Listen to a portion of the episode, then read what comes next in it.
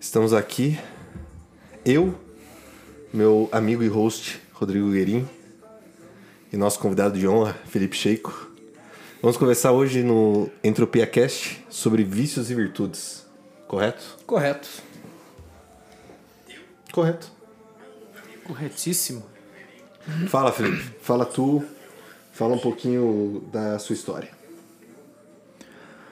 Então, boa noite ao Guerin, ao Júlio. Como é que eu vou começar a história? Eu acho que eu vou começar definindo da minha, do meu ponto de vista o que, que é o vício, né? Pelo menos é o que eu entendo. É, como tive bastante experiência nesse ramo de vícios, né? É, eu acredito que o vício seja aquele impulso de fazer algo que você não consegue controlar, né? Que ele é mais forte do que você mesmo, né? De repetição demasiada, vamos dizer assim. Eu acho que o meu vício começou em videogame, cara. Quando eu era bem criança, que eu peguei o gosto pelo negócio ali, foi videogame. É, tempo de ir em locador e tal, que já sou um pouco velhinho, né? Ia nas locadoras, né? Que era a sensação, né? Eu ia na locadora Norte Game. Norte Game. Norte eu Game, lembra? Na frente da praça. Aham. Uma velhinha que cuidava, cara. Eu ia lá pra jogar Bomberman, cara. Nossa. Nossa, Bomberman é clássico, né? Cara, pior que se pá, né? A... Acho que o maior vício que eu tive em videogame foi o Super Nintendo, cara. Foi tipo os primeiros videogames lá. Era, era muito viciante você jogar Bomber, jogar Mario Kart, o próprio Super Mario, Top Gear. Nossa. É que videogame tem aquela pegada de você ler um livro, você vai estimular a tua imaginação a, a codificar aquilo que você está lendo, né? Aí você vê um filme, eu sempre gostei muito de filme também. Mas o filme é uma parada que alguém imaginou e você tá assistindo, digamos, a imaginação dele, né? Você é o passivo no negócio, né? Isso. Você não, você não tem a, você não é atuante na parada. Exatamente. E o videogame, alguém criou ele, mas alguém criou assim pra você definir o que, que você vai fazer. Seria como se fosse ter uma realidade paralela pra você viver ali, né? Eu acho que essa pegada que sempre me estimulou, assim, sabe, no, na questão do videogame. Uma realidade paralela. Eu sempre curti muito, assim, questão de sonhar, né, quando tô dormindo. Sempre curti muito a imaginação. E eu acho que até depois que eu fui para pro ramo das drogas ali, foi nessa pegada de sair da realidade. De entrar numa realidade alternativa, fugir da realidade casual que a gente vive, né? Então acho que essa que é a primeira pegada do, do videogame foi essa, sabe? De me colocar nesse mundo de, de não conseguir controlar, né? Porque quando eu ia nas locadoras, às vezes ia só pra assistir a galera jogando, né? Às vezes não tinha grana ali e ficava ali vendo, né? Só o fato de você ver já. Parece que você entrava ali no, naquele mundo, né? Então é. Essa que foi a pegada, né? Eu acho que se deu uma definição de vício muito massa, porque pra mim o vício, pra mim, é, tipo os vícios que eu tive assim, eu tive vício em videogame também, é, foram sempre relacionados com sair tipo da minha realidade natural, material, mundana. Porque aquilo parecia que tipo eu tava dando um time na vida, tá ligado? Eu tava tipo, ó, vou vou deixar um pouco a vida normal de lado e eu vou entrar numa outra realidade. Só que a gente não percebe o quanto isso é nocivo, porque daí a gente começa a querer só estar nessa realidade. Só estar na. Só na realidade paralela, que não é. Que, que entra na, na- Entra até numa parte filosófica de que se a gente tá aqui, materialmente, é porque a gente tem que experienciar essa vida. E a gente começa a se perder, a gente começa a ir pro outro lado, porque o outro lado não tem obrigação, tipo, não tem. sei lá. Não, você não tem que ganhar dinheiro, não tem nada Não, disso. não né? tem tempo, né? Porque o tempo é infinito, né? Quando você entra ali, você esquece o que tá rolando em volta, né? Não Se adianta. você, nas- numa, numa ideia de jogo, se você errar, você morreu, você tem outra chance. Na vida, às vezes, não. Tá ligado? E aí você começa a entrar nessa, nessa paranoia. Essa paranoia de que a vida virtual, né, a realidade paralela, ela é, ela é melhor do que a tua vida normal. Você começa a ficar antissocial, começa a, tipo, não pensar nos seus problemas, tudo isso daí. Cara, mas é, em uma outra perspectiva, você consegue tirar o bom proveito do jogo. Eu digo porque o meu único vício também foi jogo de computador online. Na minha adolescência, ali primeiro, segundo e terceiro ano da, do ensino médio, é, eu era uma pessoa bem antissocial. Mas através do jogo foi que eu passei a me tornar uma pessoa mais sociável. Sim. Porque na época eu jogava um MMORPG e ele tinha. é, a gente tinha as guildas, né? Que eram os clãs. E a gente tinha um grupo no TeamSpeak. Tá ligado? O TeamSpeak? Não. É uma espécie de um Skype em grupo que você conversa com a, com a galera do teu clã. E aí aquele jogo, cara, era muito bem formatado. O nome era Perfect World. Tô ligado? Depois joguei um outro jogo também, Weed, que era de guerras entre guildas. Então a gente fazia as nossas estratégias dos nossos clãs. E claro, cada personagem tinha um poder. Tinha lá o sacerdote, tinha lá o, o berserker, tinha o guerreiro, cada um na sua função, o tanker. Então era interessante que todo mundo tivesse em consonância para que a estratégia funcionasse. Então você precisa se comunicar, você aprende muita coisa, cara, a ser solidário, a se preocupar com o outro. Às vezes em você poder ir lá e fazer experiência e upar o teu personagem, não, você pode é, prevalecer o grupo e se você é um priest, por exemplo, um sacerdote, você vai lá dar apoio, você vai dar cura para os outros. Então você aprende muito disso de trabalhar em grupo e de se abrir e de ser menos egoísta, digamos assim. Sim. Eu acho que nesse ponto me ensinou bastante, cara. Sim. Eu aprendi a me abrir para as pessoas e a conversar mais, sabe? E eu era muito fechado. Então o jogo na verdade me ajudou num certo aspecto. Sim. Eu, eu- o Felipe eu acho que pode falar um pouco mais sobre isso, que é, é uma questão de maturidade, né? É você saber utilizar aquilo ali. É tipo, você saber utilizar o jogo, saber utilizar qualquer coisa, saber utilizar uma bebida alcoólica, mas você tem que ter a maturidade para isso. A não ser que você seja um, um- tenha vícios que possam se tornar compulsivos, que é que nem você falou. Compulsivos, é, exatamente. Porque eu, depois que eu passei da fase do videogame, eu fui pra bebida, né? Eu entrei na adolescência, comecei bem novo a beber, com uns 13, 14 anos, ali as primeiras experiências, né, claro. Mas também, a bebida é uma outra realidade, porque você tá nessa realidade, mas com a bebida você se solta, você começa a fazer coisas que você não ia fazer, né? Então você se torna um outro personagem, vamos dizer assim, quando você tá bêbado, né? Então, quando eu encontrei essa outra realidade, também gostei dela e gostava de sair pra beber e meio que direto, né? Sempre tava tentando fugir disso, né? E como você falou, é maturidade, né, cara? A gente não tem essa. Quando você é adolescente, na verdade, você quer dominar o mundo, né? Você quer. É você e você já sabe tudo, já, né? Você já passou a fase criança, então você já é o cara, né? Você já sabe o que você quer da vida. Então, a falta de maturidade que te faz começar a se perder no vício, né? Porque daí você pode beber de uma maneira saudável, tipo assim, você saiu um dia numa festa lá e foi super bacana, você bebeu ali num, num nível tal, né? E interagiu com a galera e conheceu pessoas e tudo mais, foi bacana.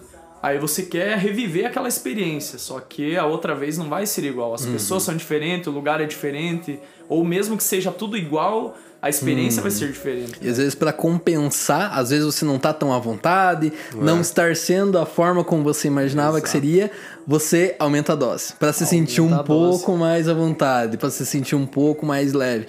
E assim, cara, sem hipocrisia, todo mundo aqui, nós três passamos por isso. Acredito que a maioria dos adolescentes passam por isso. E sendo sincero, cara, é importante que a gente passe por isso. Por Nossa, quê? Total. Se alguém falasse pra gente na nossa adolescência, ó, cara, não bebe muito, senão os efeitos vão ser negativos, não vai ser legal. Você vai cagar, velho. Por quê? Os efeitos que interessam são os efeitos práticos, empíricos. A experiência é que ensina a gente de verdade, é o que marca a gente. Quando a gente faz uma cagada, cara, aquilo marca a gente. Quando alguém conta uma cagada, putz, cara, uma vez eu fiz uma cagada porque eu bebi pra caramba, fui lá e bati o carro. Tá, foda-se, isso aqui na minha vida não tá. Não faz sentido. hum, trazendo ensinamento algum. Um dia eu vou beber, eu vou dirigir, eu tô propenso a bater o carro. Então, assim, um problema que eu vejo hoje, cara, do politicamente correto e tal, e do de querer é, ceifar, às vezes cortar as fases, não deixar as pessoas viverem a experiência que ela deve viver porque faz parte da vida. Por exemplo, dos pais. que fala, não, não sai, ou volta ali 11 horas da noite, e não deixa, vai, vai cortando a, a possibilidade da pessoa crescer, porque é errando que a pessoa vai crescer. Não deixa ela errar, velho. Tem, tem, tem uma coisa que faz muito sentido pra mim, que o Ninja falou. Que ele falou assim: se você é amigo de verdade de alguém, e essa pessoa vem e fala que vai fazer tal coisa, e você sabe que vai ser uma merda, que tipo, que vai dar errado, só que essa pessoa nunca fez isso, tipo, ela não teve essa experiência, você como amigo tem que deixar ela fazer. Porque se você cortar ela ali, uma hora ela vai fazer, tipo, sem ter essa consciência que ela tá fazendo. E ainda tá sem com você por perto. Sem né? com você por perto. Por quê? Porque a pessoa vai fazer e aí ela vai aprender. É aquele, aquela, aquela premissa de que não é a gente que vai ensinar qualquer tipo de, de, de assunto para alguma pessoa. É a vida, mano. E isso é a vida, Cara, é a muito bom. experiência, mano. Só a experiência que É ensina. só a experiência que ensina, cara. E é engraçado que vocês tocaram num ponto agora pra mim falar uma frase que é uma frase bem impactante, né? Sem fazer apologia de maneira nenhuma. Mas as pessoas falam assim, não, não pode usar droga porque droga é ruim. Cara, droga não é ruim.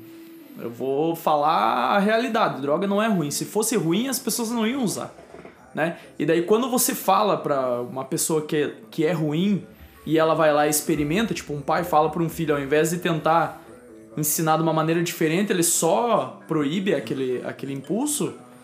Quando o filho experimentar e ver que não é ruim, aí é que ele vai desacreditar primeiro do pai, então a, a autoridade do pai vai cair ali, né? Não, ele tava me mentindo, né? E quando ele sente a sensação, ele vai querer mais, né? Então, é, essa parada de. É, como eu disse, não é uma apologia, mas assim, você tentar ensinar, não, droga é ruim, os efeitos que a droga vai trazer na tua vida, a, médio e longo prazo, com certeza vão ser ruins, principalmente se você desenfrear, né? Mas você falar que é ruim, você já tá mentindo, Sim. né? É uma, é uma linha muito tênue, né? Num, num sentido assim, que a pessoa pode ter. pode ser viciada compulsiva e por mais que aquilo faça mal pra ela, tipo, como ela é viciada, aquilo vai estar fazendo bem, né? Tipo, mentalmente, psicologicamente. E, o, e, o, e os pais ficam naquela assim de. Cara, mas se eu, se eu proibir meu filho dele não vai fazer, porque eu tenho autoridade sobre ele. E aí é o que você falou. Cara, tem uma certa idade que a gente não escuta nossos pais, cara. A gente tá, a gente tá no rolê, a gente tá saindo, a gente tá bebendo, a gente tá se divertindo. E o que vai aparecendo, a gente, opa, opa, não sei o quê. É muito difícil, mas é claro, depende muito da criação, eu acho que aí. Mas é muito difícil o cara parar e falar assim: não, eu não vou usar porque meu pai disse que não é bom. Pra algum outro lugar ele vai. Alguma merda vai acontecer. Sim. Cara, eu acho importante assim. Eu acho importante que as pessoas tenham conhecimento a respeito das coisas. Por exemplo, eu acho muito legal, é, por exemplo, o trabalho do ProErd, por exemplo, que explica o que, que pode acontecer e o que, que são, por exemplo, cada tipo de droga. Ah, maconha é isso, tal, tal, tal, tal, tal. Eu acho que poderia ser explorado até um pouco mais a fundo. Por quê? Na escola a gente vê assim, ó, a droga é ruim, não use. Mais uma vez, não vai ser o ensinamento que vai deixar a pessoa não usar, vai ser a experiência. Mas assim, se a pessoa se, se aprofundasse, o professor do ProErd, se aprofundasse e explicar exatamente, cara, com atenção, com uma boa didática, qual é a química daquilo, qual é, quais são os efeitos a longo prazo, por que é que existe aquela substância, porque a maioria das, das substâncias são farmacológicas, elas existem para o tratamento de alguma coisa. Então quer dizer, não é que ah, o uso dela seja ah, proibido em todos os aspectos. A maioria das substâncias são farmacológicas, elas podem ser utilizadas. Só que aí a questão é para qual finalidade. Então eu acho interessante a pessoa saber, porque assim, se ela não sabe isso, ela vai experimentar para ver qual é o efeito nela. E dependendo do organismo da pessoa, pode surtir um efeito que aquilo pode viciar ela por ela ter uma propensão. Por exemplo, Vai ter pessoa que vai ter mais propensão pro álcool, que vai beber e vai fazer uma merda do caramba. Hoje a gente tem estudos que dizem que o álcool é a pior droga em, em aspectos de fazer a pessoa sair fora de si e causar mal às outras pessoas, porque pode causar de tudo. Dentre os principais e piores efeitos, a agressividade. Né, a perda da consciência e tal. É, então, assim, acho importante a gente ensinar as pessoas o, o que é a substância, quais são os possíveis efeitos dela, para que a pessoa mesmo pondere. Ela mesma pondere. Decida, né? Ela mesma decida. Entendeu? É diferente de você falar, não use. Cara, não use. É, porque- É. Até porque se você pegar o efeito e explicar pra pessoa, quando ela for usar e, e aquele efeito começar a se manifestar nela, Isso. o cérebro dela vai dar uma freada. Opa, Isso. né? Eu, eu peguei isso e isso está acontecendo comigo, então vou devagar, né? Porque é como você disse, em vez de falar para o adolescente não beber, você mostrar ali os efeitos e mostrar assim. Estudos é, também, né? Isso, e a- aquela questão da, da perda do controle, né? De você ficar mais lento e tudo mais. E como isso pode ser prejudicial se você for dirigir um carro. Que você vai estar com o reflexo mais lento e você pode causar um acidente, né? E daí, assim, a pessoa, por mais que ela beba e ela saia bêbado ali e não cause um acidente, ela sabe que é uma grande possibilidade. Então, assim, ela tá fazendo por conta e risco. Mas já foi explicado pra ela. Diferente do cara que nunca foi falado, só foi falado que não. E ele vai beber e ele vai começar a se desafiar, né? Pra ver se, não, vou ver até onde que vai. Exato. E daí ele chega no, no limite, né? Então é. É, isso, isso é. Isso é muito louco, porque até quando adolescente, bem no fim, quem decide é o próprio adolescente. É claro, a gente quando é adolescente, a gente é levado meio que pelo grupo. Ah, o grupo todo tá fazendo. A gente não tem tanta. Autonomia. É, tanta autonomia, tanta identidade pra chegar e falar assim, não, eu não vou fazer porque eu não sou assim. Na época da adolescência, a gente tá descobrindo tudo isso. É, mas é importante que o próprio adolescente decida, de certa forma. Porque é só. É foda isso, né? Mas é só experienciando que, que ele vai, tipo, entender se aquilo é bom ou ruim pra ele. E bem no fim só depende dele. Não vai ser pai, não vai ser mãe, não, não vai ser nada que vai influenciar. A ele é tipo não usar ou deixar de usar. Vai ser, no fim, uma decisão do cara. Totalmente do cara. Eu acho que existe aí, é claro, uma, uma questão de, de também como a pessoa é criada. Que, por exemplo, a, a pessoa ela tem todas as informações ali sobre a cocaína. Ela tem todo, quanto mais informação, quanto mais conhecimento ela tiver, menos ela vai querer usar. Perfeito. É, é, é, tipo, esse é o ponto. Que nem você falou, não, vou chegar e vou falar assim, ó, não use cocaína. Daí a pessoa vai falar, por quê? Ah, porque é ruim. Beleza. E aí? Tá, minha mãe também diz que comer doce é ruim. E mesmo assim eu tô comendo. Quer dizer, cara, entendeu? É, não- você precisa explicar com, com fundamento. qualquer fundamento. coisa. E assim, cara, a gente vive na chamada era da informação. Informação. A gente tem a rodo. A gente tem acesso a toda a informação do mundo, cara, a um clique. A gente joga qualquer coisa no Google, a gente tem conhecimento. A questão é que nem todo conhecimento ou toda informação que tá no Google, que tá na internet, é de procedência. Você tem todo tipo de gente falando todo tipo de coisa Exatamente. sobre várias perspectivas. E aí fica muito difícil a gente saber o que, que a gente ouve, o que, que a gente não ouve. Então é, é complicado também, dependendo de de onde a pessoa vai buscar essa informação. O ideal é, a gente tá falando aqui no, no momento de drogas. A pessoa vai pesquisar aonde? Quais são as referências importantes? Cara, são médicos. Normalmente. São ou estudos. Porque às vezes tem médicos que vão defender. Por exemplo, o vape aqui. Estamos falando do vape. É, tem pessoa, tem médicos que falam, não, cara, o vape é extremamente nocivo, é pior do que cigarro, não sei o quê. Tá, vamos investigar então do que, que é feito o vape, do que, que é feito um cigarro. Cara, se for ver a formulação do vape, cara, é glicerina, Glicerina. A bateria que esquenta a glicerina, a essência, eu acho que água. É. uma coisa super simples. E aí tem a nicotina. Só que assim, a nicotina, cara, tem gente que masca a nicotina por uma questão de baixar os batimentos, ficar mais tranquilo. Não é a nicotina o grande problema do cigarro. São as 4 mil substâncias que tem no cigarro. substâncias. E outra, cara, você tá fumando papel, cara. Você tá jogando fumaça de um papel queimado pra dentro de você. Exato.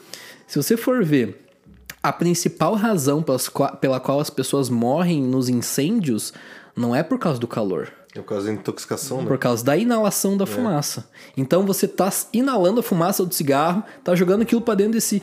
É óbvio que isso vai dar merda uma hora. Agora, no vape não tem essa questão. Não tô dizendo que o vape é bom. Não, não, não tem como sustentar, por exemplo, que é a mesma coisa de sustentar que o álcool é bom, que comer doce é bom. Mas na medida certa, a depender de pra quem você tá é, é, oferecendo aquilo, digamos, num tratamento, uma pessoa que bebia antes, sei lá, uma garrafa de uísque, por exemplo. Qu- Qual é a chance de você falar pro cara, não use mais, não, não, não beba mais, e, e- e você vai estar curado? O cara não vai, cara, porque o cara já vai. criou uma dependência. Então não quer dizer que você vai tirar o álcool do cara, mas você vai diminuir gradativamente. A mesma Exato. coisa, o doce da pessoa que é viciada, você não corta o doce, vai diminuindo. Da pessoa que é viciada em cigarro, na nicotina, pode fazer a transferência. Isso aqui não sou eu, nem eu que tô dizendo. Podem pesquisar aí os estudos dos médicos, médicos sérios que entendem do longo prazo do- dos efeitos do cigarro no ponto de vista do hábito. Então, caras, é muito mais, é muito menos nocivo que a pessoa use o vape, por exemplo, como substituto do cigarro, até que ela entenda que aquilo ali não faz mais parte dela. Exato. O vape é uma forma de redução de danos, vamos dizer assim, né? Ele, ele tem meio que o mesmo objetivo, mas é redução de danos. Você já não vai usar papel, então você já não vai estar inalando fumaça, né? É, essa questão de redução de danos também é importante, porque, como se disse, o cara que toma uma garrafa de uísque, o cara não parar de soco ali, mas o cara, tipo, começar a tomar uma cerveja, tem uma graduação alcoólica menor, já que né, ele gosta do álcool, né? é uma forma de redução de danos, né? Então, é- essa questão também não é abordada, né? De se você vai fazer o uso, você fazer o uso consciente, né? A gente pode pegar a própria maconha, né? Que hoje em dia é uma coisa que é praticamente banalizada na sociedade, né? É o novo cigarro. É o novo cigarro. A maconha é, que compra numa boca de fumo ali, o fumo prensado, ele vem misturado com tudo que é coisa. Vem com barata, vem com tudo que se imaginar prensado junto ali. Não existe nenhuma forma de, cu- de cuidado, né? Diferente do, do, de você pegar uma, uma maconha de procedência, vamos dizer assim, que nos, nos países mais desenvolvidos já, já existe esse tipo de coisa, né? O cultivo legalizado, né? Então você vai pegar uma maconha que, querendo ou não, tem uma redução de danos envolvida ali. Ela é menos nociva para o usuário, né? Então, só que tem suporte para isso, né? E tem informação para isso. A gente não vive isso. O adolescente que vai fumar um baseado, ele vai fumar uma maconha prensada. A não ser que ele conheça alguém que, né? E aquele negócio, ele vai ter que ir numa boca de fumo, vai se arriscar, é um negócio que, né? Ele pode ir preso muito mais fácil, né? Então essa, essa questão da redução de danos, não só da redução de danos para a saúde, mas até mesmo de, de você não se arriscar tanto se você vai experimentar, é uma coisa que as pessoas não pensam, né? É falta de informação, né? Falta informação. E bem no fim, a gente não consegue não ser viciado em alguma coisa. Parece que é um instinto meio primitivo, sabe? Tem pessoas lá que são, sei lá, viciadas em videogame, tem pessoas que são viciadas em sexo, tem pessoas que são viciadas em doce, pessoas que são viciadas numa vida fitness, tipo, extremamente. Tem pessoas que são viciadas em sair de casa. Tem vários tipos de vício. E é meio que você entender qual que é o menos nocivo pra você. Bem no fim é isso. Porque o vício, num aspecto geral, ele vai ser nocivo, porque você precisa daquilo pra viver. Sim. Mas se você encontrar o que tenha uma redução de dano maior pra você, segue esse caminho. Porque eu, eu, já, eu, já, eu já parei pra pensar assim, cara, é possível viver sem vício? Cara, vício em conhecimento, que é uma coisa que, tipo, a gente passa. Cara, eu acho assim, uma, uma vida sem, sem. Não sei se vício, cara, mas o vício ele tá bastante interligado com o hábito. Sim. O hábito de você fazer alguma coisa com recorrência. Então, assim, se você não tem hábito algum, cara, você é uma pessoa sem constância. É uma pessoa que oscila bastante. Ou seja, essa pessoa pode se afirmar em alguma coisa aonde? Por exemplo, uma pessoa que é viciada em trabalho, pô, ela tende a ser uma pessoa boa no que ela faz. Uma pessoa que é viciada em jogo, por exemplo, uma pessoa que tende a ser boa no jogo.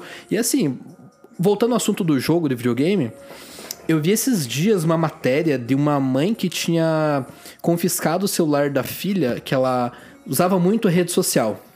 E a menina começou a ficar ansiosa e tal. E aí o pessoal aplaudiu na internet, falou: não, é realmente. Se todas as mães tivessem essa atitude de retirar os celulares dos filhos, porque a internet é realmente uma coisa muito nociva. Cara, eu acho que ninguém, distor ninguém discorda que a rede social é uma coisa que realmente inflama a gente e, e traz o vício e deixa a gente ansioso. Tem vários efeitos negativos com comparação, tudo na rede social, todo mundo parece perfeito e aquela coisa toda. Mas eu acho que quando você vai pro extremo e diz a partir de agora você não usa mais rede social, cara, às vezes você tá podando uma pessoa que poderia, inclusive, cara, tirar uma coisa positiva da rede social. Às vezes aquela menina só, a filha, né, só não tava consumindo o conteúdo certo. E outra coisa, cara, hoje tem uma galera ganhando grana com a internet, com rede social, TikTok, Instagram, YouTube. Às vezes não é, o problema não tá, eu acho que no fato, na coisa em si, mas em como ela é utilizada. E aqui a gente pode aplicar a tudo, voltando, né? Voltando a ao assunto. frequência, né? A frequência que você utiliza que vai, que vai definir se tá te fazendo bem ou não, né? Como diz um, disse um amigo meu uma vez uma frase aleatória num rolê, nunca mais esqueci, cara. Ele falou assim: "O segredo do sucesso é a moderação".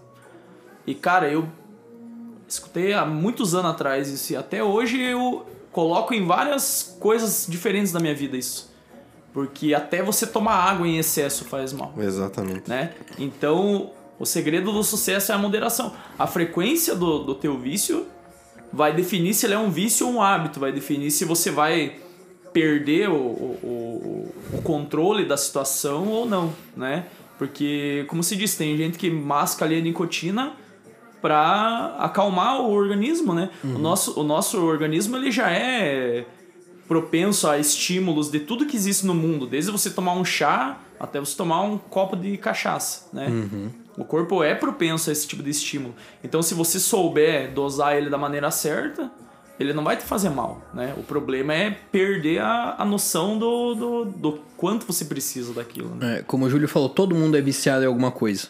E alguém que possa estar ouvindo a gente pode pensar: ah, mas eu não tenho vício em nada. Cara, eu duvido. É, duvido. Eu duvido. Vamos pegar Difícil. aqui um dos maiores vícios que quase todo mundo tem, cara, em comer besteira. Em comer ali um, um salgado, alguma coisa, uma fritura, um doce, cara. Cara, Alguma chocolate é uma parada que vicia de um, de um nível assim. Que se o cara não tiver controle, é aquilo lá, não. Vou comer É. um docinho todo, todo depois da minha refeição.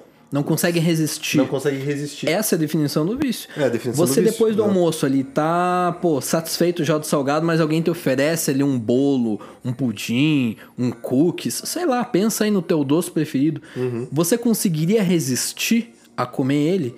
Se você disser, não, cara, eu não consigo resistir. Vai lá, uma vez você, resiste. Duas, três, dez. Cara, a, a gente que faz dieta com frequência, que já tem a mente um pouco mais calejada, a gente mesmo às vezes sucumbe, cara. Sim, total. A gente faz tudo em virtude disso. Treina, se alimenta, suplementa, faz cardio, dorme tranquilo, tenta não se estressar pra não aumentar ali os hormônios negativos. E mesmo assim, às vezes a gente sucumbe e fala, cara, mas eu tô precisando. Você não resistiu, cara. É. É aí que entra, eu acho que uma, uma questão assim de um vício saudável. E aí entra nisso que você falou. Tendo moderação, Tendo moderação. É, hoje eu sei que se acontecesse de eu não conseguir mais treinar, eu ia entrar numa depressão fodida.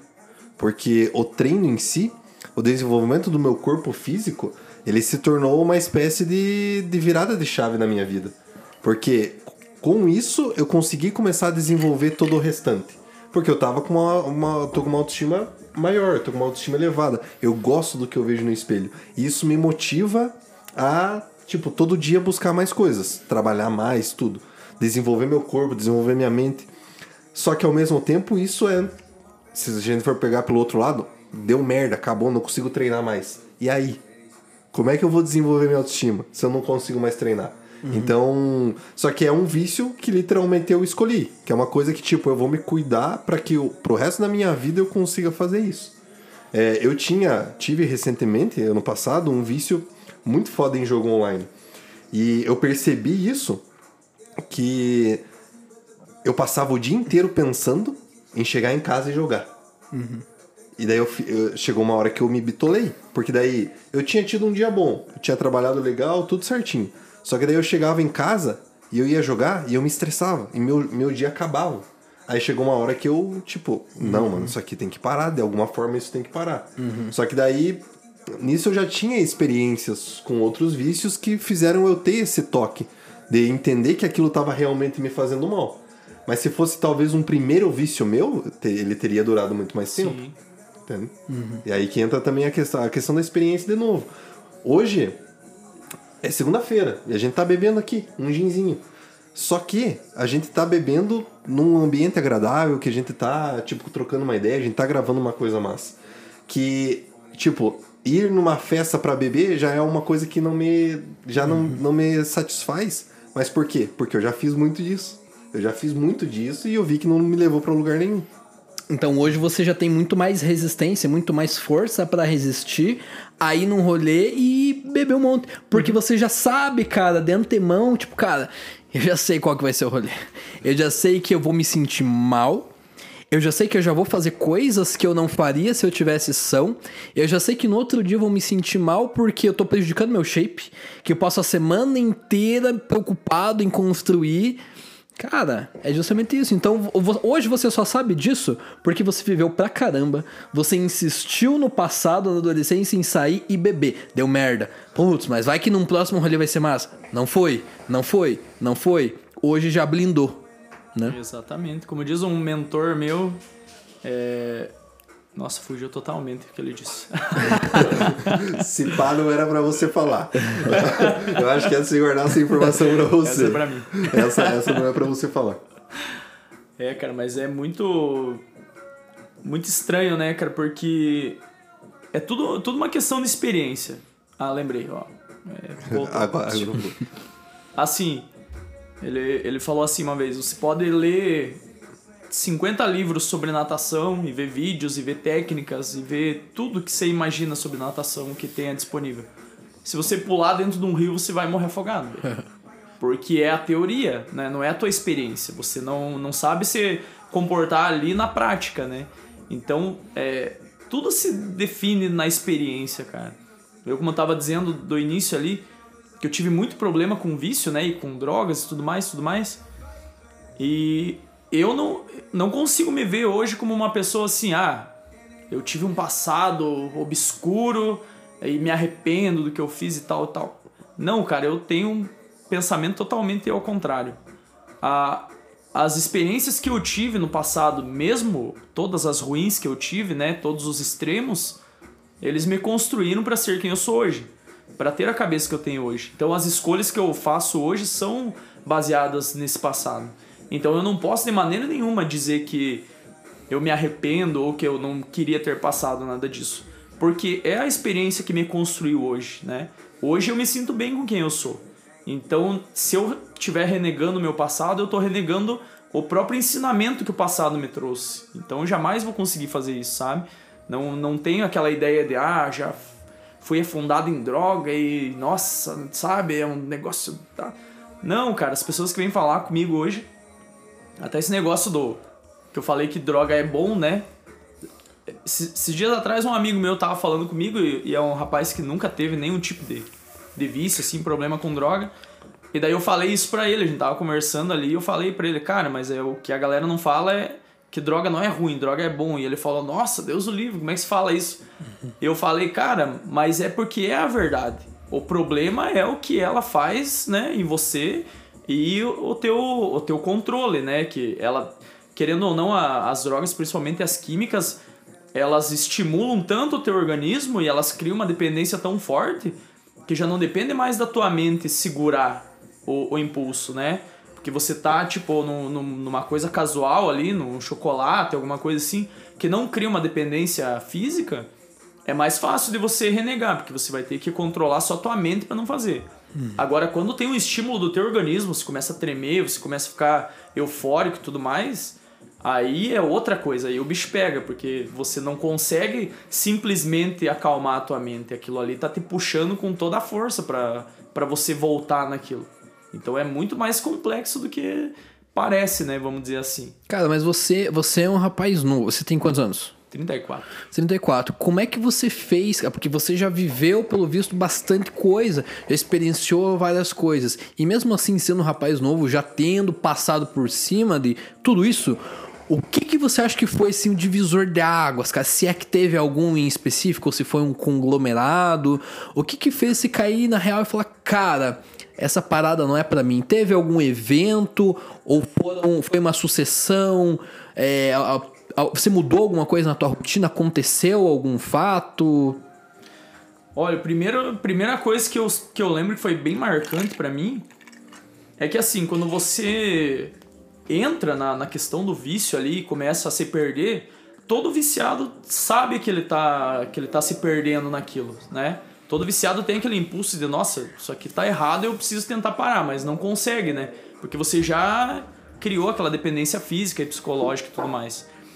Então, o, o viciado, geralmente, ele não quer estar naquilo, mas é mais forte do que ele, né? Tanto que existe tanto tratamento para dependência química e tudo mais, de, de formas diferentes, porque as pessoas não querem estar naquilo, só que aquilo ali já é mais forte do que elas, né?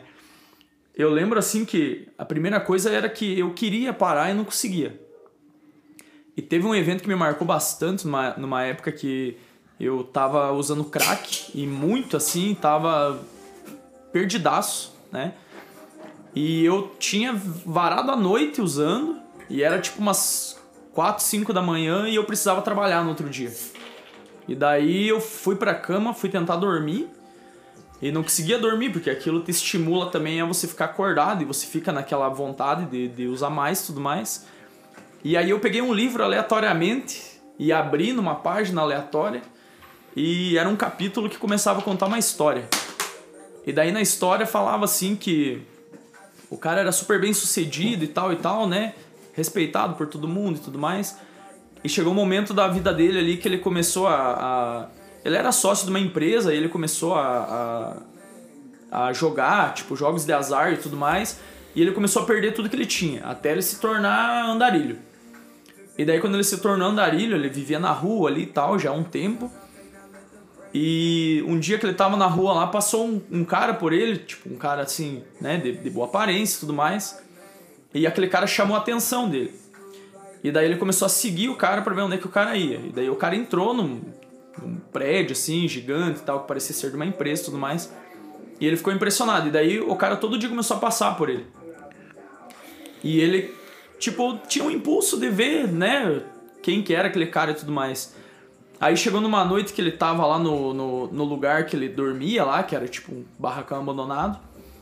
E ele viu o cara passar na rua. E daí ele foi atrás do cara. E o cara deu a volta e entrou naquele barracão que ele tava. E daí o cara sentou na frente dele e ficou parado. E daí ele ficou ali sem, meio que sem saber o que falar pro cara. E daí o cara falou pra ele assim: é, O que, que você quer saber? Daí, eu- daí ele falou pro cara assim: Ah, eu quero saber, né? Quem que você é, porque você me chama atenção e tal. Eu vejo que você é bem sucedido e tudo mais. Eu já tive riqueza, eu já tive essas coisas e tal e tal. E daí o cara falou pra ele assim: Eu sou você. Eu sou você na forma que você deveria estar hoje. Porque você tinha tudo o que eu tenho, você era uma pessoa totalmente diferente, uma pessoa que todo mundo queria ter perto e tudo mais. Só que você não tá vivendo quem você é mais. Eu sou uma projeção de você, de quem você deveria ser, pra você se lembrar de quem você era. E cara, quando eu li aquilo, cara, aquilo deu um soco na minha mente assim, tipo assim, eu lembrei de quem que eu era antes de tudo isso, sabe? E cara, deu assim um estralo na minha cabeça que foi assim, isso dali eu sei que foi um divisor de águas na minha vida, porque foi é tipo um sinal do universo, né? Você tá loucão ali, você não consegue dormir, você pega um livro aleatório, que eu nunca nem tinha lido o livro, tava lá no meu quarto. E aquela história casou exatamente tipo com essa minha tentativa de voltar a ser quem eu era, e aquela história falando exatamente aquilo. Então no outro dia eu acordei e eu falei, nossa, cara, deu essa vida pra mim, tipo, não não quero mais. E o engraçado foi que eu passei dois anos sem usar o crack, né? Depois disso, desse evento tal, arrumei dois. tra- Trabalhava em dois empregos simultâneos e tudo mais. Aí eu fui embora pra São Paulo tal. Aí depois eu voltei aqui pra nossa cidade, fui embora pra outra cidade de novo. E nesses dois anos eu comecei uma busca sobre controlar minha mente, sobre voltar a ser quem eu era, ser uma pessoa mais cabeça e tudo mais. Aí comecei a ler livros sobre religiões e tal, porque queria meio que me encontrar. E depois de dois anos que eu tava numa prática constante de, de controlar minha mente e tudo mais, né? Exercício e tudo mais, a minha mente conseguiu me enganar de uma forma que é muito engraçado, velho. Porque a minha mente falou assim pra mim: pra você provar que você superou o vício, você tem que ir lá e experimentar de novo. Só pra você mostrar que você é mais forte do que aquilo. E, tipo, aquilo começou a martelar na minha mente dia após dia, né? Que era o meu teste final, vamos dizer assim. Isso dois anos que eu tava limpo. Aí chegou um dia lá, eu morava com o pessoal que usava e eu já morava com o pessoal há mais de seis meses e eu não tinha voltado a usar. Talvez até foi o gatilho, né? Tipo, a minha mente começou a, a me manipular daquela forma. E eu pensei, não, eu tenho que encarar esse teste tenho que ganhar, né? Tenho que passar o teste final para me tornar o, o mestre. O né? mestre. E, cara, fui lá, dei uma bola lá e fiquei uma semana a fio, internado, sem sair de casa. Só usando, usando, usando, usando. E depois dessa uma semana eu tava morando em Curitiba na época. Depois dessa uma semana, cara, daí cara que tava comigo tinha saído atrás demais, a gente nem tinha mais grana e tal. Mas ele ia lá tentar arrumar mais pra gente. E parece que me deu um estralo de novo, assim. Tipo, porra, o que, que eu tô fazendo da minha vida? Eu já tava, né? Nossa, parece que eu recordei, tipo, a- o que eu passei, aonde que eu tava, né? E, e aquilo não era o que eu queria. E aí eu peguei, cara, tipo, a roupa do corpo, a gente, eu tinha minhas roupas lá, a gente tinha comprado móveis na casa que a gente morava e tudo. Eu peguei e saí na rua pra mim sair de casa. E daí eu liguei pra minha mãe aqui em União e falei, ó mãe, o negócio é o seguinte, eu tô sem um real no bolso e eu preciso voltar embora, porque se eu não voltar embora, não sei o que, que vai ser daqui pra frente. Eu tenho que sair daqui, velho. E daí ela me pagou uma passagem lá em Curitiba, eu fui, andei sei lá quantos quilômetros até a rodoviária lá de Curitiba. Peguei o ônibus, nem avisei os caras lá que tinha saído da casa e voltei pra cá. Aí quando voltei pra cá foi o definitivo, daí aquele teste foi pra me mostrar assim, não, você é, é, uma coisa que o eu acho que o Alcoólicos Anônimos e o Narcóticos Anônimos fala pro pessoal e que é muito verdade, é que quando você é viciado, você vai ser viciado o resto da tua vida. A questão é que você não vai mais usar, mas você continua sendo viciado. Você só decide não usar mais. Então, aquele negócio só por hoje não vou usar, sabe? É até um, acho que um slogan lá que tem, né, dos caras. Eu nunca fui, mas eu já ouvi falar. E aquilo é muito real, cara. Porque, tipo assim, eu tô. ah, Esse ano faz sete anos que eu tô limpo já, né? Inclusive fez começo do mês agora. E eu sei que se eu for de novo experimentar, eu vou cair de novo, porque eu já tive essa experiência de tentar me testar e cair, entende? Então, pra mim, cara, tipo, eu entendo que eu sou viciado, que eu tenho um problema com isso e que eu tenho que manter distância disso pra mim não sair da pessoa que eu sou hoje. Pra não voltar, né, a ser o cara que, tipo, eu não queria ser, que eu tava sendo, entende? Então foi. Eu acho que isso daí define bem, assim, a minha caminhada, assim, sabe? Foi tenso, cara. Foi bem tenso. Cara, o que mais me arrepia nessa história. Toda vez que eu escuto, mano, é que. Até é ruim, pra- até é ruim de falar. Que. Cara, foi literalmente ele sozinho. Tipo. É louco pensar sobre isso, mas foi tipo a mente dele, ele sozinho, do tipo, não, eu tenho que parar com isso. E eu vejo, assim, te- é, teve, tem a, a experiência do meu avô, que meu avô, ele fumava tipo duas, três carteiras de cigarro por dia e 51zinha velho. 2 litros de 51 por dia, todo dia. Eu conheci o meu avô assim, até o ano em que minha avó morreu. Cara, a partir do momento, no momento em que minha avó morreu, no outro dia o meu avô parou com tudo. E a gente tentava, falava, ó, vô, não, não, vai, funcionar, você tem que parar com isso e tal. Não é bom pra você e tal, o senhor tá chegando numa idade. E ele não parava. Minha avó morreu, ele parou. Cara, isso eu vejo muito, e com a história do Felipe também, que depende muito da pessoa. É a pessoa querer realmente largar aquele vício, entender que aquilo faz mal pra ela. A gente como familiar, é lógico que a gente vai tentar ajudar de todas as maneiras possíveis, Até forçando. até forçando. Mas cara, se se a pessoa não entender aquilo ali, parece que é um caminho sem saída, né, cara? É, e só complementar isso que se disse, porque é bem o caminho, cara. É, eu parei assim por causa desse estalo da minha mente e tudo mais. E eu percebi com isso, cara, que assim, é, não menosprezo qualquer tipo de tratamento, né? Seja clínico, seja religioso, seja psicológico e tudo mais. Mas o que o Júlio falou é, é o ponto-chave da questão, cara. se a pessoa não quiser de verdade parar, cara, não, ela não para por tratamento nenhum, por remédio nenhum, por religião nenhuma. Porque assim, as pessoas que se libertam do, do de vícios, né?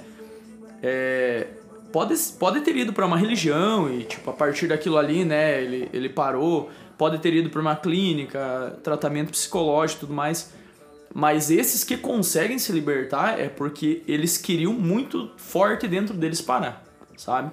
Porque o tratamento ele é um complemento. O tratamento, tipo, ele te ajuda a manter o que você quer, mas ele não faz você parar. O jogo ele é mental mesmo. É mental. Teve alguma influência religiosa nessa caminhada? É, você chegou a frequentar algum tipo de centro alguma igreja, alguma coisa? Eu, depois que eu voltei para cá, né, de, de, de, Curitiba, eu já vinha lendo sobre religiões há mais ou menos que nesses dois anos que eu, que eu tava limpo, né, até eu ter a recaída, eu tava lendo sobre religiões porque eu tava tentando me encontrar numa religião. E daí eu li sobre vários tipos de religião. É, até religiões que eu já conhecia, mas não conhecia é, como conhecimento, só como. É, a gente nasce numa família católica, a maioria das pessoas, né?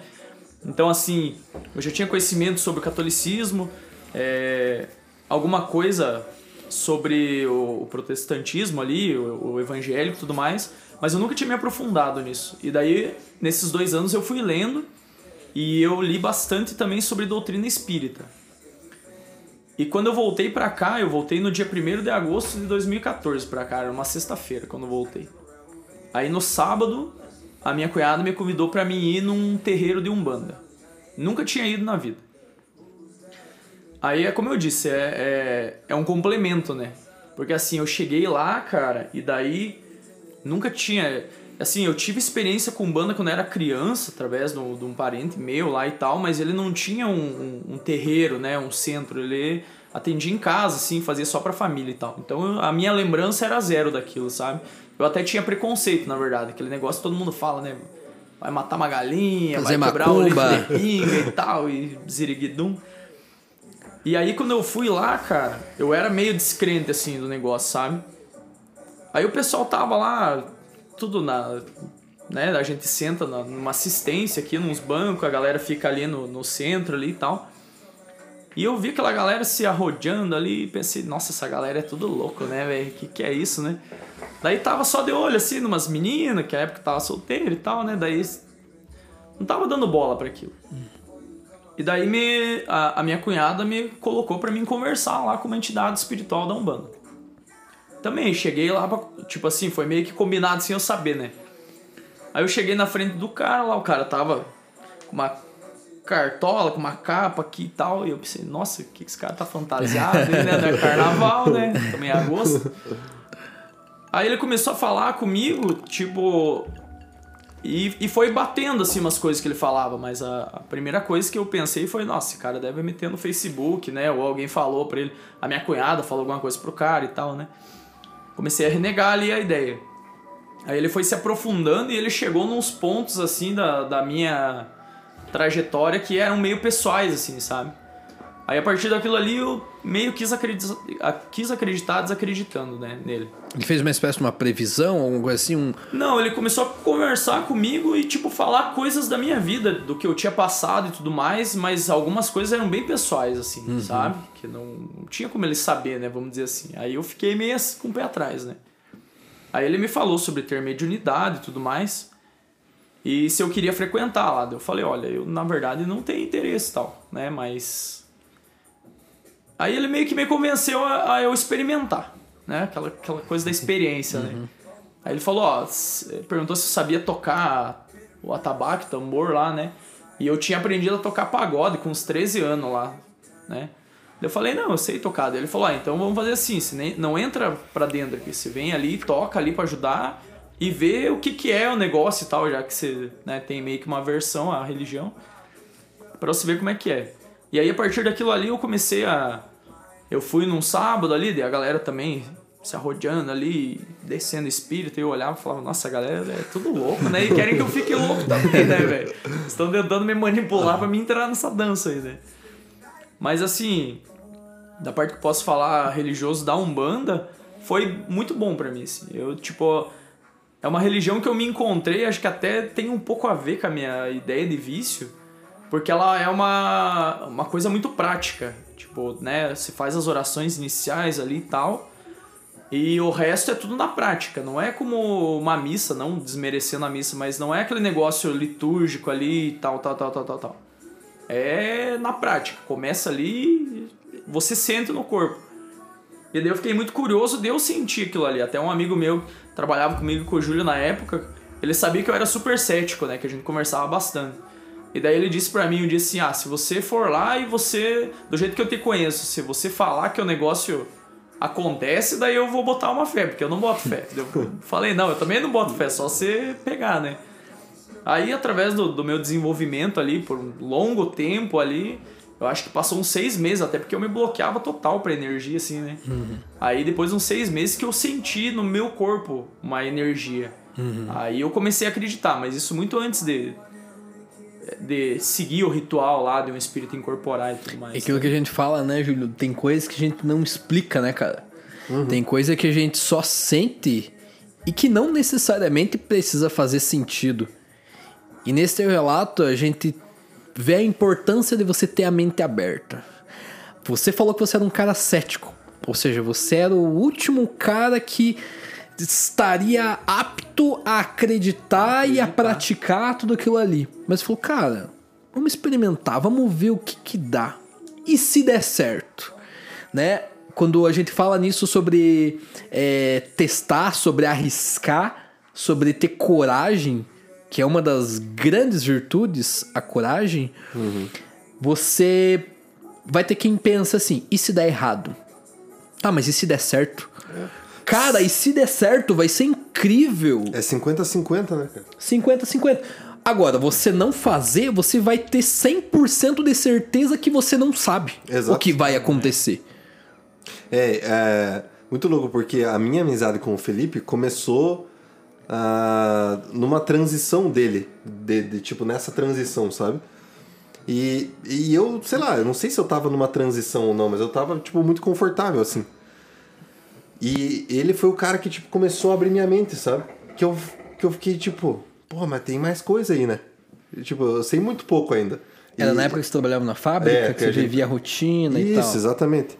E assim, a gente era de, de, de, polos opostos. Eu era lá do controle de qualidade e o Felipe era lá do corte. Só que daí eu comecei a ir lá no corte para testar fio e tal, e daí bem no fim a gente começou a trocar ideia. E no final de tudo, ele virou, tipo, foi lá pro, pro controle de qualidade para trabalhar comigo. E daí quando eu saí, ele assumiu o, o rolê. Cara, foi uma, uma parada assim muito louca. E o, o Felipe sabe disso, mas ele abriu a minha mente para conhecimento. Porque eu era muito bitoladinho, sabe? Tipo, sei lá, bitolado. Eu não buscava nada além do que eu imaginava que eu sabia. Seguia padrões. Eu seguia, eu era o gadozinho. Eu era o gadozinho que, tipo, fazia tudo que a galera mandava, tá ligado? Nessa época aí, era só rolê e pá, mesmo eu sabendo que, do negócio que não me fazia bem, toda essa fita. E daí as conversas com ele eu fui começando a tipo, opa. Daí ele foi me contando as histórias dele e eu ficava, opa, tem mais coisa aí, entende? E aí eu comecei, tipo, a abrir a minha mente, porque é isso, cara. Se você não tiver a mente aberta, você não, não aprende. Tem uma. Cara, não lembro quem que falou. Ah, não, não foi ninguém que falou. Foi o. Na verdade, foi um cara que falou porque foi ele que escreveu o livro.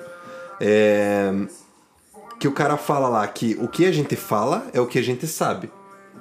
O que a gente escuta é o que a gente aprende. E aí eu, eu comecei a, a, perceber que realmente, depois que eu comecei a escutar, tipo, a minha amizade com o Felipe é, é muito sobre a gente conversar e cada um escutar um ao outro, sabe? É, alguma coisa que eu vejo assim que o Felipe acha que eu acho que ele tá fazendo que vai fazer mal para ele, eu vou lá e falo. Ele vem e me fala as coisas, me dá muito conselho. E aí Tipo, se você não tiver atento para escutar, se você realmente não tiver aberto a escutar, você não vai aprender nada, entende? A, a, a mente aberta, nesse sentido, em qualquer sentido da vida mesmo, se você não ir lá e testar, se você não experimentar, você nunca vai saber. Você vai e, morrer sem saber. E mesmo as coisas que num primeiro momento você discorda, mesmo as coisas que provavelmente você não vai concordar, Mesmo assim é interessante você ouvir outra pessoa. Sim. Mesmo assim, porque na pior das hipóteses, você já vai ter um argumento a mais para debater e ainda para você ter certeza se aquilo que você acredita mesmo é quem é quem você é. Porque às vezes você acha que você sabe quem você é. As influências que você teve às vezes são muito muito no mesmo nível de raciocínio, porque você não experimentou às vezes o contrário, ou você sequer teve contato com o contrário. Então eu acho interessante a gente conhecer, não necessariamente experimentar de tudo. Por exemplo, eu não tenho interesse em experimentar crack para saber que é ruim. Mas mesmo assim, eu acho interessante conhecer quais são os efeitos, ouvir o relato de uma pessoa, saber por que ela entrou nesse mundo pra conhecer, cara. Porque aí uma pessoa, por exemplo, vai lá São Paulo, lá na, na Cracolândia.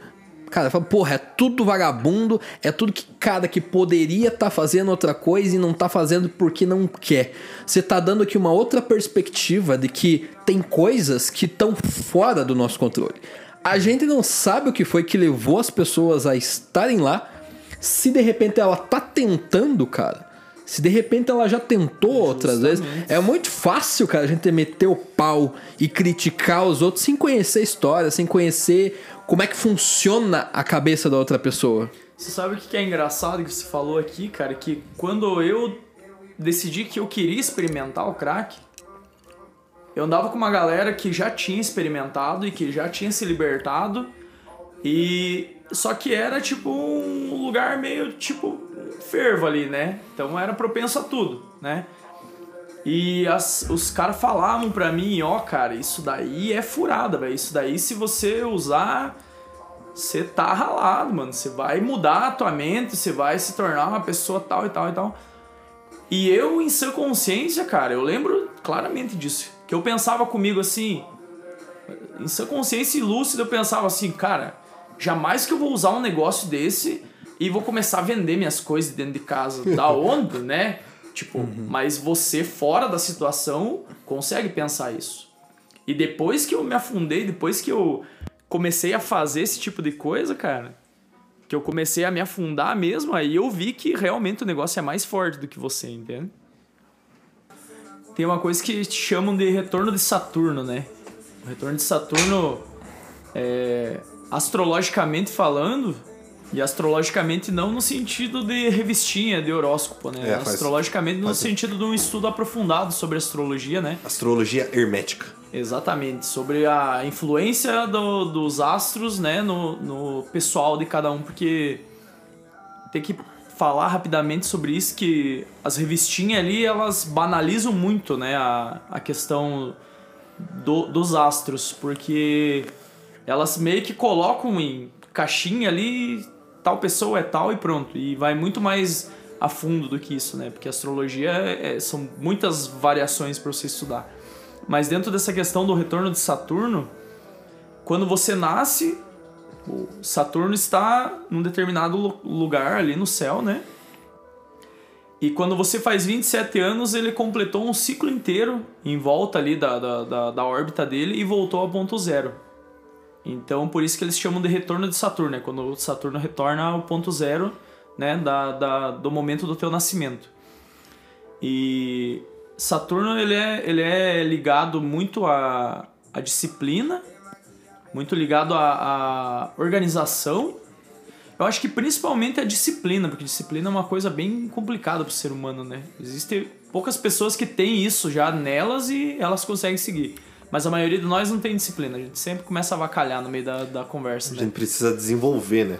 Exatamente. Pra se tornar um hábito realmente. Eu vi uma vez uma frase sobre disciplina que dizia assim: é, é difícil você se sentir naturalmente disciplinado todos os dias.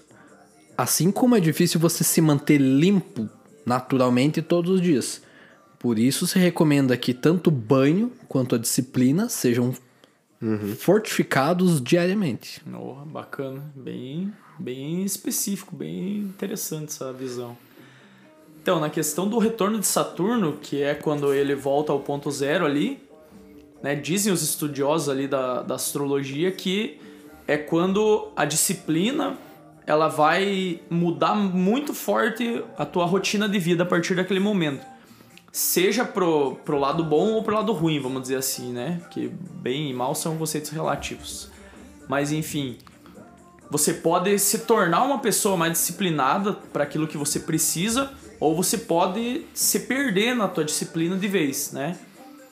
E esse retorno de Saturno para mim, eu, eu fui ler isso depois de muitos anos já que tinha passado, né, o meu retorno de Saturno ali.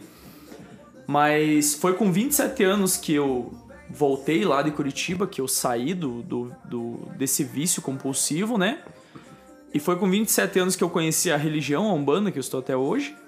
Foi com 27 anos que eu conheci a minha esposa, que eu estou até hoje e vou, pretendo ficar o resto da vida. Sim. Um beijo pra minha esposa e com 27 anos eu entrei no, na, na empresa que eu trabalho, que eu nunca tinha trabalhado mais de dois anos no mesmo lugar na minha vida. Eu sempre pulei muito de emprego porque sempre enjoava rápido. E é a empresa que eu estou até hoje. Então, assim, Agora, dia 1 de agosto, fez 7 anos de tudo isso na minha vida ao mesmo tempo, porque foi exatamente com 27 anos que tudo isso aconteceu. Né? E para mim, assim, foi uma mudança extremamente radical na minha vida, porque foi quando eu realmente voltei àquilo que eu estava falando antes de ser a pessoa que eu já desejava ser desde sempre, né? Claro, a gente está sempre buscando mais, mas assim, é como eu disse, independente de todo o meu passado, tem gente que me vê hoje, né? seja lá na, na religião, seja na, no meu emprego, seja com a minha esposa, que vai ouvir a história ou já conhecia a minha história de antes e fala, nossa, não, mas esse cara aí era, é um porra louca da onda, né? Sim. Esse cara aí é perdidaço. Tanto que quando eu comecei a namorar com a minha esposa, é, um conhecido meu falou pra minha sogra assim, nossa, velho, tire a tua filha de perto desse cara, porque é encrenca total, velho. E é engraçado que a minha sogra, nossa, ela é muito parceira minha, assim. E ela me chamou depois que essa pessoa conversou com ela e ela falou assim: é, Eu conheço você há pouco tempo, mas eu já consigo ver a pessoa que você é, né? E eu acho que todo mundo merece uma segunda chance. Então, assim, a pessoa me falou sobre esse teu passado. Se você não tem mais pretensão de voltar esse teu passado aí, eu não vou ter proibido de namorar com a minha filha. Até porque ela, era, ela é 11 anos mais nova do que eu, então também era uma questão assim bem complicada nessa parte. Mas ela me deu esse voto de confiança aí e é o que a gente tá vivendo até hoje. A gente é super parceiro com a minha sogra. Não, não tem nem o que falar. Então. É, mas é muito. Muito da gente, né, cara? Porque querendo ou não como eu, eu, eu, até queria citar isso, cara, interessante que eu, que eu consegui lembrar agora, que assim, não é não é dizer, tirar assim a, a, a gravidade de uma pessoa que é viciada e os atos que ela comete, rouba e, e acaba com a família ali e tudo mais, não é tirar a gravidade disso. Mas o viciado, ele é muito tipo. Ele, ele tá sofrendo muito com aquela situação. Que é como eu disse antes, o viciado ele não quer estar tá naquela situação, né? Eu, antes de, de, eu entrar no vício, eu achava que jamais eu ia perder a minha cabeça, ia começar a fazer loucura de vender minhas coisas e tudo mais. Só que o vício ali, ele é muito mais forte do que você, ele é realmente perigoso. Então, é, eu queria sair daquilo ali o, o, tempo todo, só que eu não tinha, não tinha força para sair. Então, o viciado, querendo ou não, ele é tipo não vou dizer que ele é vítima, né? Porque ele é parte da culpa também, né?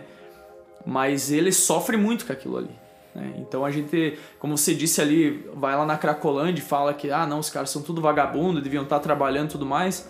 Quando você está fora da situação, você vai falar isso. Porque não é a tua experiência, você não sabe o que, que levou a pessoa a fazer aquilo e você não sabe o sofrimento interno da pessoa, né? Porque igual dizem, o, o valentão que bate em todo mundo, às vezes ele apanhou a infância inteira dele do pai. e aquilo ali é uma maneira, tipo, dele, dele descarregar toda, toda aquela dor que ele tem dentro dele, né? E eu acredito que o coviciado é a mesma linha, cara. Ele, ele não quer estar naquilo ali, mas aquilo ali é, é como a realidade dele já está muito perturbada, é a, a, forma dele tá fugindo da realidade e cada vez mais é, é usando droga, cada vez mais droga, entende? Cara, eu vi uma vez um documentário na Netflix do R. Kelly. Um rapper. Kelly. Uhum. Um dos maiores rappers da, da modalidade dele, que é a mesma do Drake, da. É, RB. RB, é.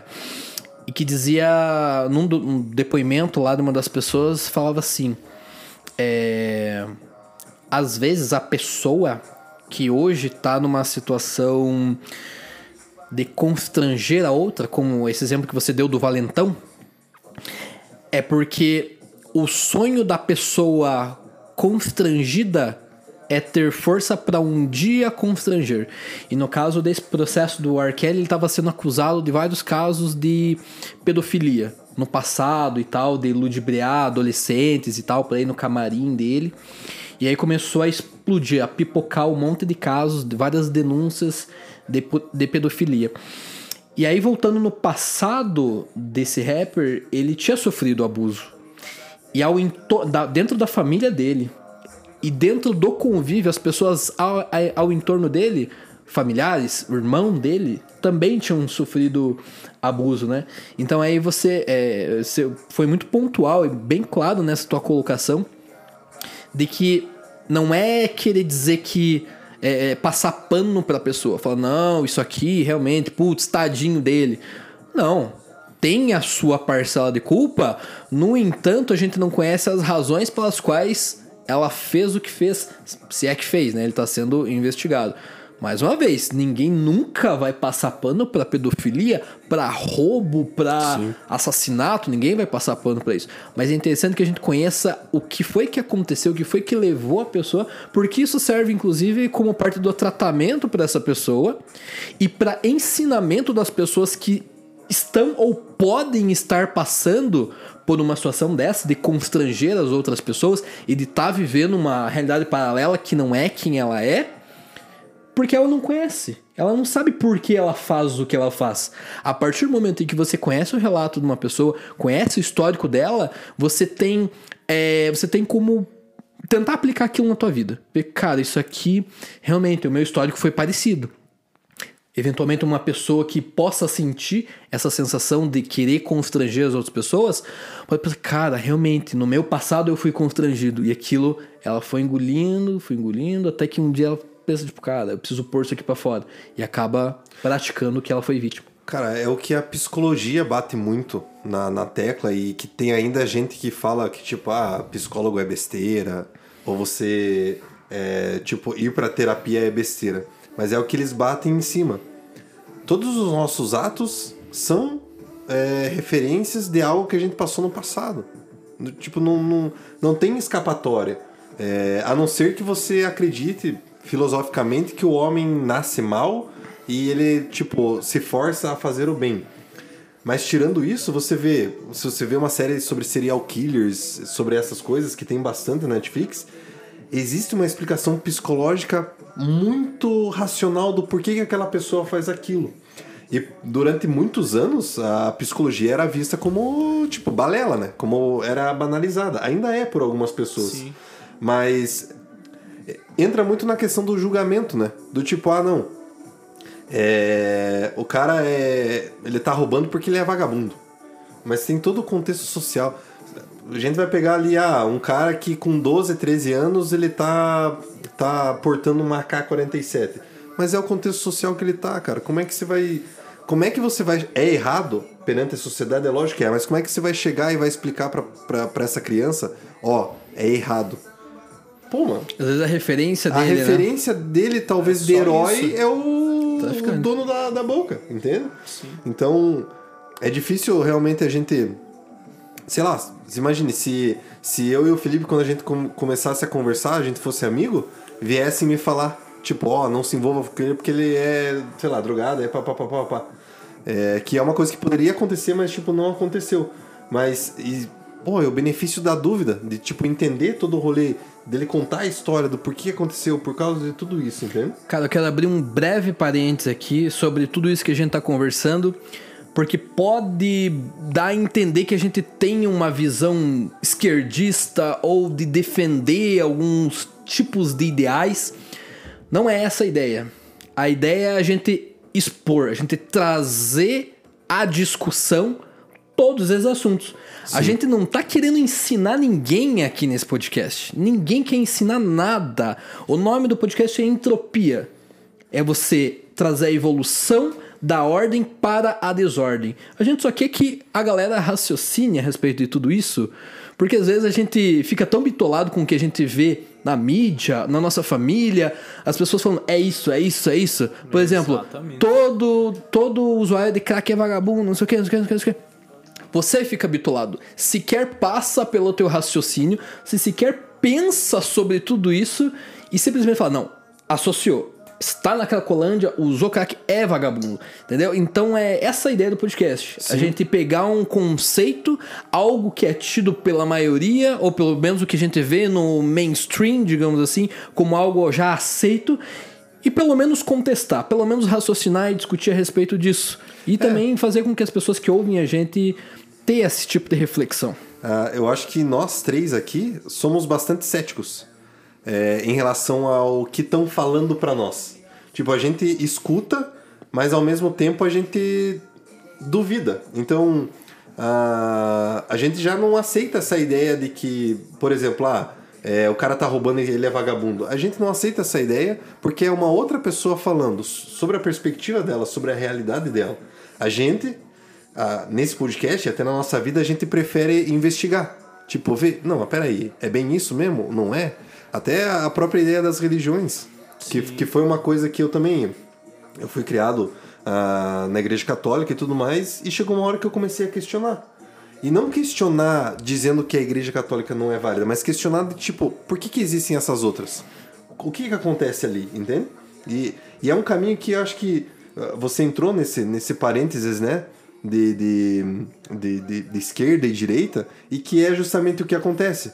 As pessoas acreditam tão fielmente que elas são donas da verdade, politicamente falando, religiosamente falando, que acabou, acabou a discussão. E como é que a, e como é que a sociedade evolui? Discutindo. Sim, o livre pensar morreu daí se você tá fechando aquela ideia, né, cara?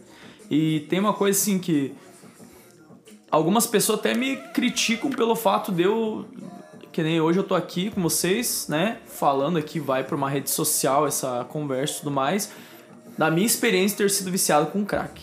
Nossa, mas por que que você foi lá e falou isso, né? Agora você é um cara tal e tal, tem família e tudo mais.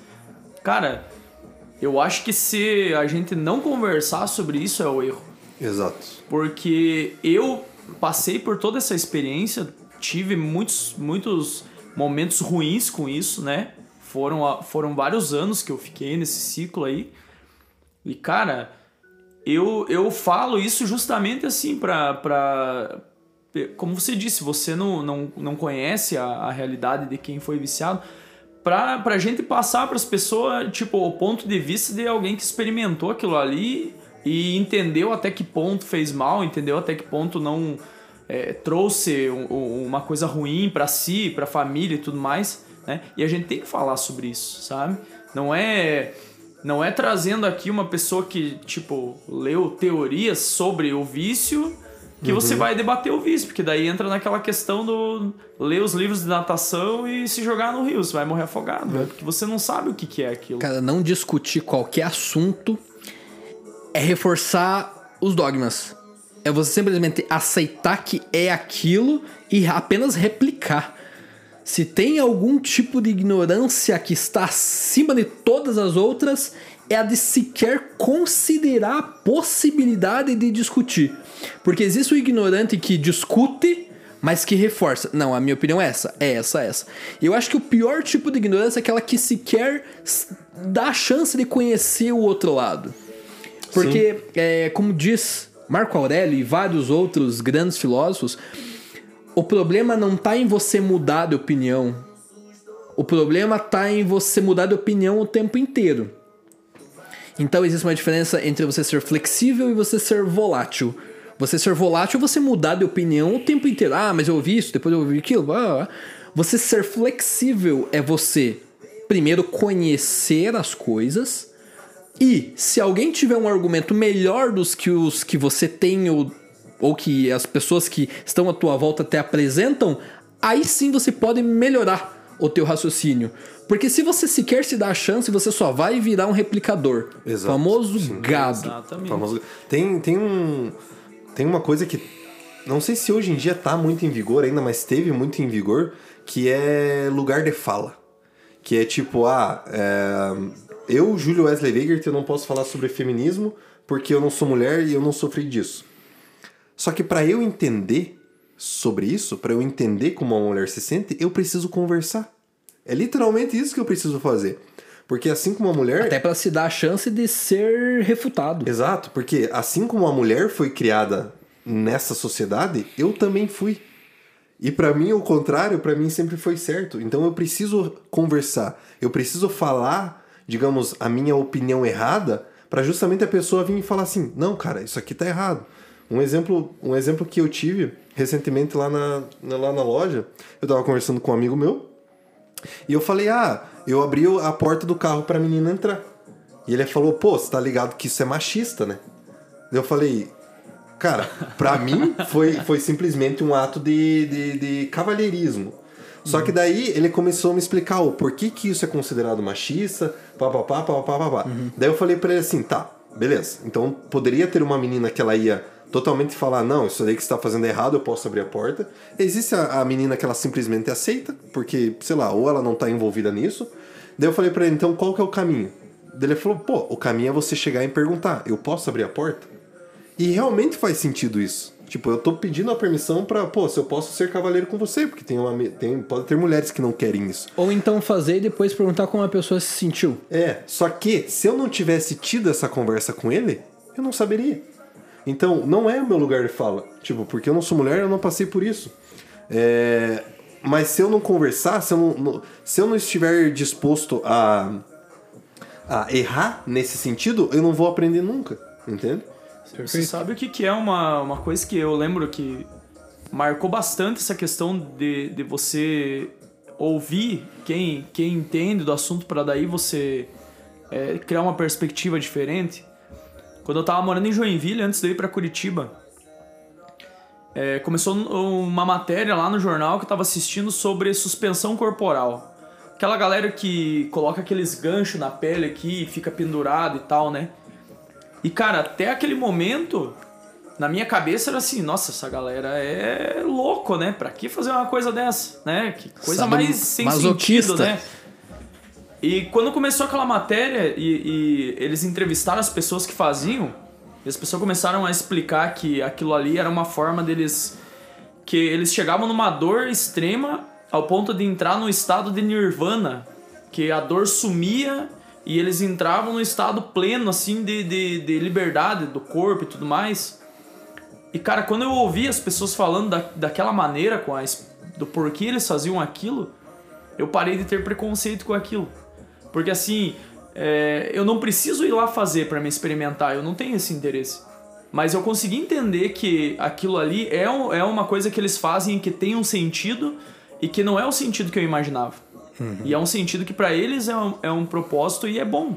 Então, por que, que eu vou julgar eles? Né? Primeiro que não é eu que tô fazendo, né? E se eu não tenho interesse em fazer, beleza, mas eu consegui entender que eles estão fazendo e o porquê. E aquilo ali basta pra mim não precisar falar que eles são loucos de fazer aquilo. Você se deu a chance de conhecer. É igual o pessoal que faz jejum. Tem muitas religiões que pregam jejum. Tem várias religiões que pregam vários, é, às vezes, peregrinação, de você ir até tal lugar, às vezes até de joelho e tal. E que, num primeiro momento, as pessoas podem pensar, putz, mas a pessoa tá se automutilando ou sofrendo. Mas, cara, mais uma vez, né? Quem somos nós de fora pra julgar a pessoa que sabe por que tá fazendo o que tá fazendo? É. Entra numa, numa, parada que a gente sempre fala, mano. Tanto eu com você, tanto eu com o Felipe. Que é essa prepotência que a gente tem de que, tipo, o que o outro tá fazendo tá errado. Quando, na verdade, a gente só tem propriedade pra gente falar do que a gente faz, mano. Tirando isso, meu irmão, a gente não tem propriedade nenhuma. Então, se a gente for conversar sobre musculação, eu tenho propriedade pra falar. Porque eu experiencio, eu vivencio isso. Mas se eu for falar de, uma, de um, sei lá, de um andarilho que ele gosta de não ter lugar fixo pra viver, ele gosta de ficar pelas cidades vagando e tal, eu vou falar única e exclusivamente sobre a minha perspectiva de vida sem eu ter experimentado. Então, qual- quem sou eu pra falar o que o cara tá fazendo ou deixando de fazer, sabe? Às vezes pra ele aquilo é o ápice da liberdade. Exatamente. Eu já ouvi, inclusive, pessoas de, de moradores de rua falarem exatamente isso. Que aquilo ali é a forma de liberdade deles. E se você for pensar de certa forma, é, socialmente falando, eles estão mais livres do que, do que a gente. Do que todo mundo, Porque A gente exatamente. tem que acordar cedo e trabalhar e tal, e tal, e tal. Né? A gente é condicionado a isso. Né? Eu ouvi essa semana uma coisa, eu li inclusive, uma coisa muito interessante ali que uma pessoa postou ali no, no, no Facebook. Que ele fala assim: quando você nasceu, te deram um nome, uma família e uma religião. E tudo o que vem de lá pra cá é um papel que te deram pra assumir, mas não necessariamente é quem você é. Nossa. É muito profundo isso daí, né? Se você for pensar, porque é a realidade, cara. Você tá vivendo sob uma perspectiva que alguém colocou pra você, mas é, você se sente bem com aquilo, beleza? Viva o resto da tua vida naquilo.